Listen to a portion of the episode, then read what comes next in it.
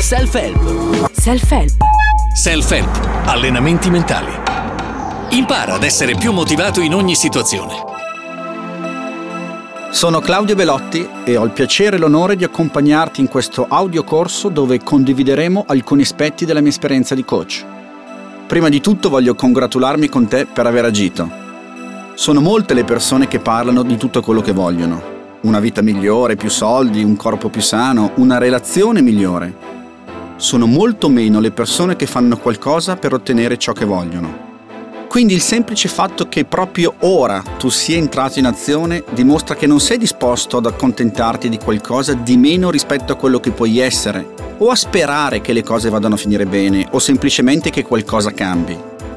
In effetti, se ci pensi, il cambiamento è automatico. Non devi faticare per cambiare. Il tuo corpo cambierà col passare degli anni, giusto? Le tue relazioni cambieranno, le tue amicizie cambieranno, il tuo lavoro la tua carriera cambieranno. Il cambiamento è automatico, ma il miglioramento no. Se vuoi il miglioramento è necessario che tu dia una direzione alla tua vita. Se non sei disposto ad accontentarti di niente di meno rispetto a ciò che puoi realmente essere, ti serve un sistema per guidare la tua mente, per guidare le tue emozioni e i tuoi comportamenti, per ottenere i risultati che desideri. Ed è proprio di questo che si occupa il coaching, ti guida attraverso un procedimento preciso che aiuta le persone a raggiungere i risultati desiderati e ottenere quello che vogliono costantemente, e non solo una volta ogni tanto.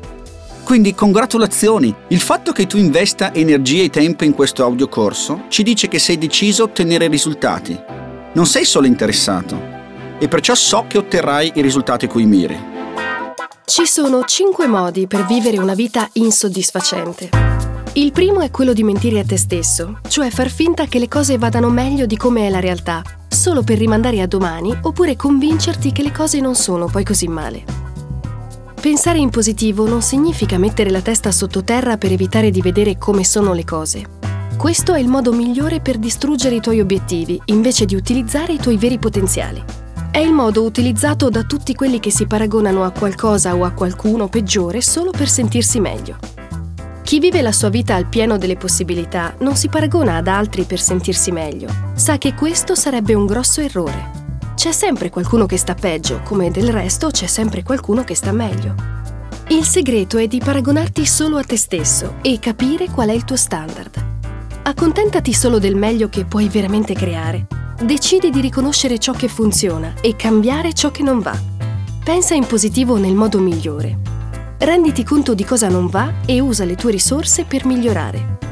Pensare in positivo significa vedere le cose per come sono, poi vederle per come vogliamo che siano e agire per farle diventare così. Quindi ti chiedo, su che cosa devi essere sincero adesso? Cosa non va come vorresti? Sii sincero ora e decidi una cosa, basta una, che cambierai subito. Il secondo errore che alcune persone fanno è quello di utilizzare il linguaggio di chi non produce. Usare i condizionali dovrei, vorrei, mi piacerebbe o peggio ancora ci provo. Il modo migliore per dire non lo farò è sentirsi bene. Non esiste provare, esiste fare o non fare.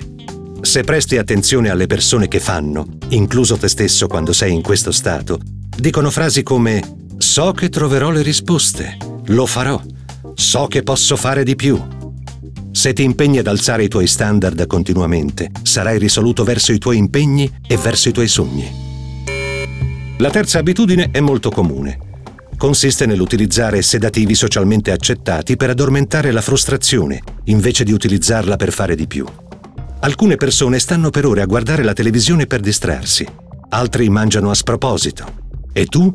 Quali sono i modi che hai per distrarti e perdere tempo? Se conosci le tue emozioni e soprattutto le utilizzi come leva per crescere, non hai più bisogno di sedativi.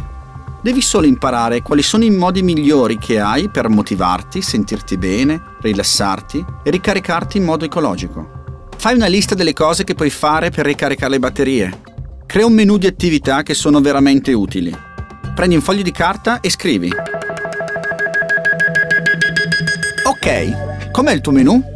Hai diverse cose che puoi fare per rilassarti veramente, rigenerarti, ritrovare le tue motivazioni? Spesso i miei clienti riscoprono attività che avevano come dimenticato Ascoltare buona musica, parlare con un buon amico, fare sport, pregare, meditare, farsi fare un bel massaggio. Sono molti modi, basta solo un po' di fantasia. Un altro modo molto efficace per rovinare la qualità della tua vita è andare in giro a prendere tutti i problemi altrui su di te solo per essere una vittima o fare il buon samaritano. Impara a fare le cose giuste per te stesso. Evita di prendere a cuore i problemi altrui che non ti riguardano. Se vuoi veramente aiutare gli altri, sii di esempio. Risolvere i problemi di tutti renderà te e loro più deboli. Tu ti stancherai e avrai sempre meno tempo e energia per te stesso, mentre gli altri si indeboliranno perché avranno sempre bisogno di qualcun altro. Ricorda, non puoi dare a altri qualcosa che non hai. Se ti prosciughi, poi che farai?